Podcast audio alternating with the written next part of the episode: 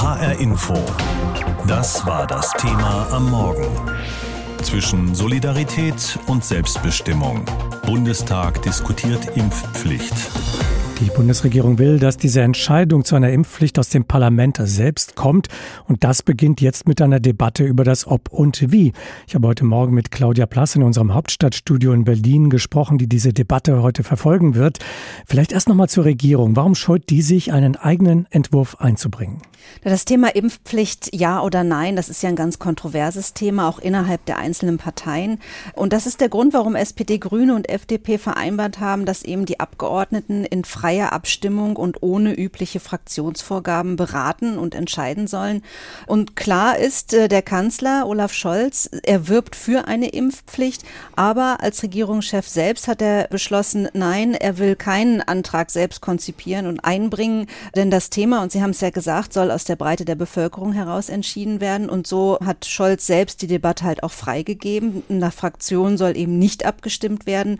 Und dann muss er natürlich auch am Ende möglicherweise akzeptieren, dass die Entscheidung nicht so ausfällt, wie er sich das gewünscht hat.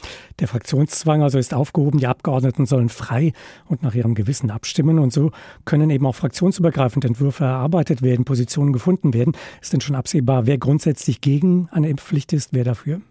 Tatsächlich ist das noch nicht absehbar und es gibt ja drei Ideen, drei Ansätze, die auf dem Tisch liegen. Entwürfe konkret wurden ja noch nicht ausgearbeitet. Der eine besagt, es soll eine Impfpflicht geben ab 18, begrenzt auf bis zu zwei Jahre. Ein zweiter Antrag wird vorbereitet. Er sieht vor, dass es eine Impfpflicht ab 50 geben könnte. Und ein dritter Antrag ist gegen die Impfpflicht. Und grundsätzlich kommt aus der FDP viel Skepsis gegenüber einer Impfpflicht. Aber wer sich tatsächlich wie entscheiden wird, das ist offen und dafür ist die Debatte ja auch gedacht. Diese Debatte heute, diese erste Debatte wird auch Orientierungsdebatte genannt. Wird das eine dieser seltenen Stunden im Bundestag sein, in äh, dem tatsächlich um das bessere Argument gerungen wird in dieser Stunde, in der Meinungen ausgetauscht werden, um die eigene Position vielleicht auch nochmal zu überdenken? Ja, im besten Fall ist es genau das, was wir da erwarten. Und es ist tatsächlich nicht nur eine Stunde, sondern es sind ja über drei Stunden angesetzt. Also da können wir erwarten, nicht nur eine lange Debatte, sondern auch tatsächlich eine emotionale Debatte, wie sie dann sind, wenn es eben zur Orientierung dient, wenn es eben darum geht, dass jeder Abgeordnete, jeder Abgeordnete nach ihrem, nach seinem Gewissen entscheiden soll und eben nicht dem Fraktionszwang unterliegt. Ja, und es ist eine der seltenen Debatten und das werden wir möglicherweise heute auch erleben, in denen es schon mal auch sehr sehr emotional wird, in denen persönliche Erlebnisse auch geschildert werden. Und dafür ist natürlich äh, so eine Debatte vorgesehen. Also es geht nicht nur um Meinungsaustausch, vielleicht auch darum, nochmal die eigene Meinung zu revidieren, sondern eben auch ganz viel um, ja, um auch zum Teil emotionale äh, Schilderungen. Wie wird es denn in dem parlamentarischen Verfahren danach weitergehen? Na, heute werden ja erstmal die unterschiedlichen Vorschläge erklärt und darüber wird erstmal diskutiert und dann werden die Entwürfe ausgearbeitet. Und Befürworter einer Impfpflicht, die streben an, dass es dann einen Beschluss bis Ende März geben soll. Und tatsächlich wäre dann möglicherweise frühestens Sommer der Zeitpunkt, in dem dann eine mögliche Impfpflicht gelten könnte, denn es ist ja so, allen Ungeimpften muss natürlich noch genügend Zeit gegeben werden im, im Fall, sich vollständig impfen zu lassen. Und bevor dann eine solche Pflicht auch in Kraft treten könnte. Claudia Plass war das aus unserem Hauptstadtstudio in Berlin zur heutigen Orientierungsdebatte zur Impfpflicht im Deutschen Bundestag. Ein Befürworter einer solchen Impfpflicht ist Professor Timo Ulrichs aus Berlin. Mit ihm habe ich vor der Sendung gesprochen. Er ist Epidemiologe und war langjähriger Regierungsberater. Wenn wir also eine relativ hohe Impfquote haben in Deutschland und Omikron so ansteckend ist, dass früher oder später jeder von uns in Kontakt damit gewesen sein wird, wir also alle in wenigen Monaten einen Immunschutz aufgebaut haben werden gegen diese weniger aggressive Variante des Virus, wieso brauchen wir da noch eine Impfpflicht? Ja, wir brauchen deshalb eine Impfpflicht, weil wir uns immer vor Augen halten müssen, dass die Omikron-Variante zwar uns alle irgendwann mal infizieren wird, aber äh, wir eben nicht wissen, ob danach auch wirklich eine schützende Immunantwort aufgebaut wird. Was wir aber sicher wissen, ist, dass es nach dreimaliger Impfung äh, dann gegen Omikron hilft und es eben in der Kombination, also dreifache Impfung und eine Omikron-Infektion eben zu einem sehr guten Immunschutz kommt. Deswegen ist es eigentlich sinnvoll, da so zu planen, dass man eben ähm, sich auf die Impfungen verlässt und eine mögliche Durchseuchung noch als eine zusätzliche Boosterung sozusagen mitnimmt mit Blick auf das, was noch uns im Herbst bevorstehen könnte. Wenn wir dann immer noch ungeimpfte in Deutschland haben werden, dann fangen wir nämlich gerade wieder von vorne an und müssen das wieder genauso einrichten, wie wir es jetzt machen oder auch in den vorherigen Wellen gemacht haben. Das heißt, Sie teilen das Argument nicht, das einige ans Feld führen, dass äh, die Impfpflicht für Omikron ohnehin und damit absolut zu spät kommt. Nein, nein, also die Omikron-Welle natürlich, die wird jetzt über uns drüber rollen und dazu ähm, ist es natürlich schon zu spät. Aber das, was wir jetzt als großen Unsicherheitsfaktor haben, nämlich dass wir nicht wissen, wie viele von den Millionen Ungeimpften da einen schweren klinischen Verlauf entwickeln werden von Covid-19, der dann krankenhauspflichtig werden wird.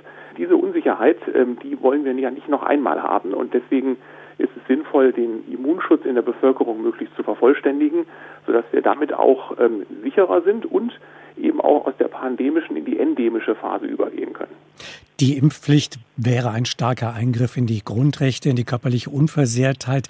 Gleichzeitig gibt es Zweifel, ob das Ganze praktisch umsetzbar ist. Die Kontrolle ist nochmal ein ganz eigenes Thema. Und äh, es ist, wie viele sagen, eigentlich äh, unklar, ob die Impfpflicht sich tatsächlich dann so durchsetzen würde und auswirken würde auf den Verlauf der Pandemie, wie man sich das wünschen würde. Wie ist dann ein solches Argument oder eine solche Argumentationskette zu ähm, widerlegen? Denn die Verhältnismäßigkeit, die muss doch letztlich gewahrt bleiben. Das Ganze muss in einem Verhältnis stehen zur Wirkung, zum Effekt. Und dann muss man sich einfach nochmal den umgekehrten Fall vorstellen. Was passiert, wenn wir sie nicht einführen? Dann ähm, haben wir eben nicht alle Mittel ausgeschöpft, den Grundimmunschutz in der Bevölkerung richtig zu verankern.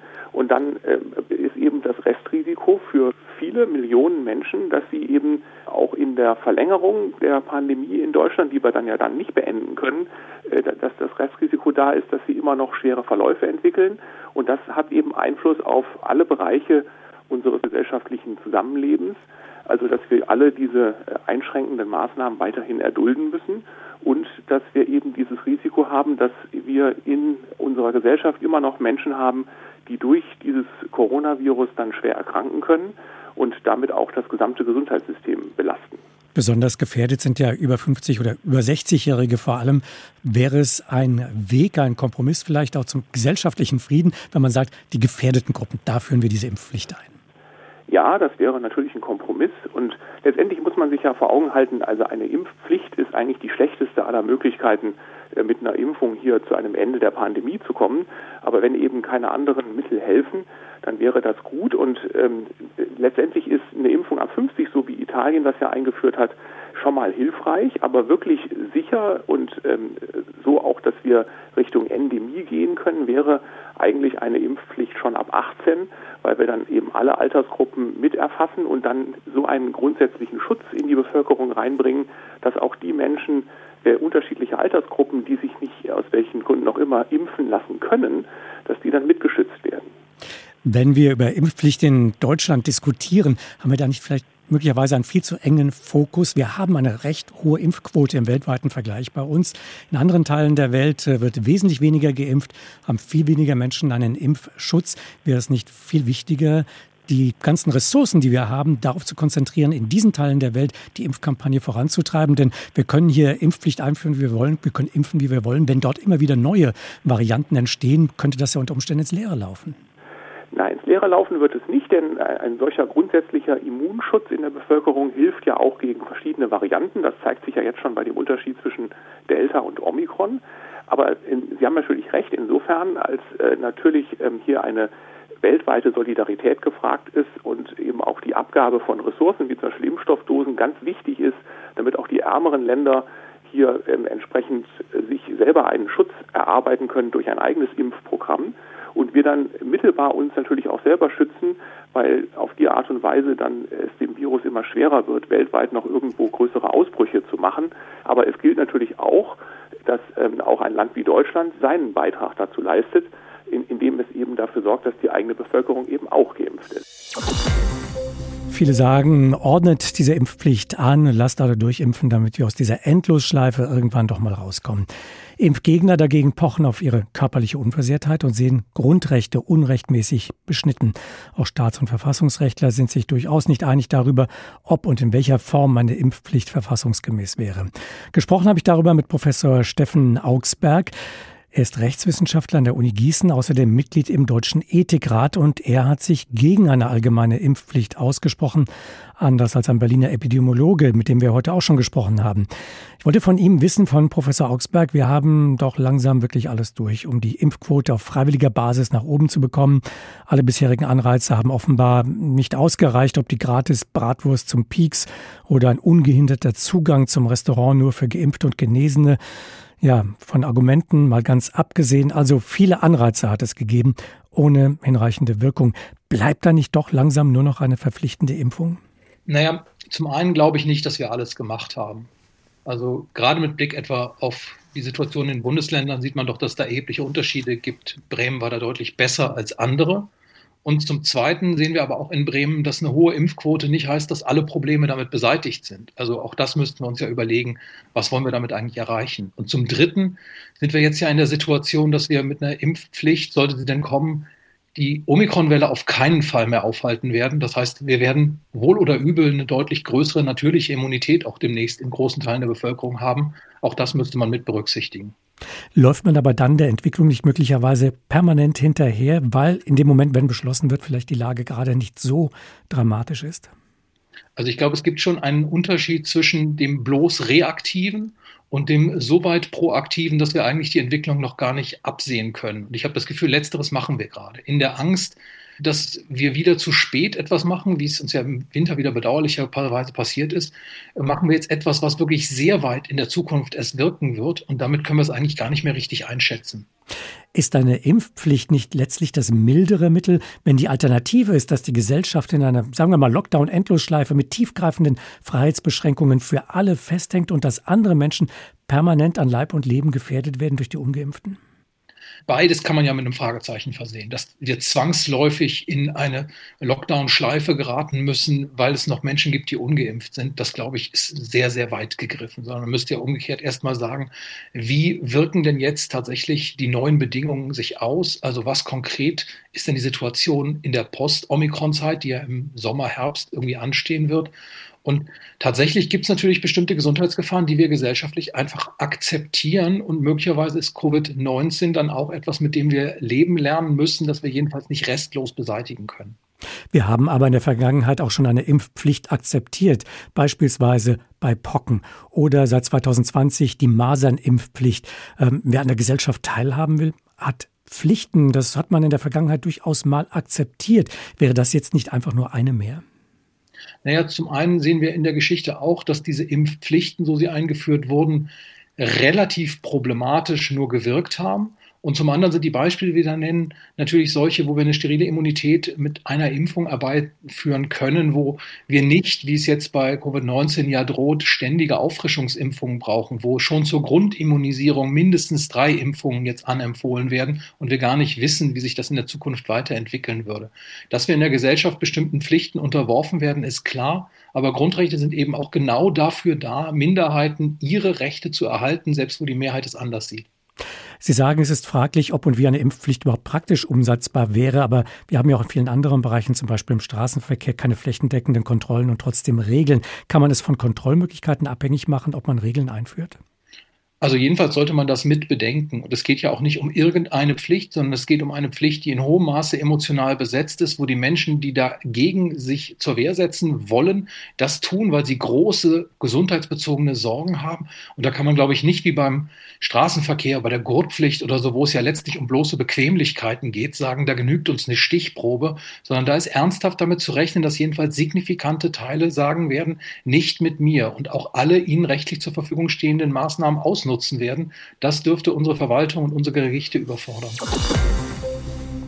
Erst das kategorische Nein, und zwar parteiübergreifend im vergangenen Herbst und jetzt doch möglicherweise ein Ja. Das sei doch ein politisches Hin und Her, kaum mehr nachvollziehbar, beklagen Gegnerinnen und Gegner einer Impfpflicht immer wieder. Andererseits muss man ja auch sagen, das Virus hat neuen Anlauf genommen mit der Variante Omikron und die Politik muss sich danach richten, immer wieder abwägen und justieren und manchmal ändern sich dann eben auch Ansätze und Meinungen wenn die Realität die Politik einholt.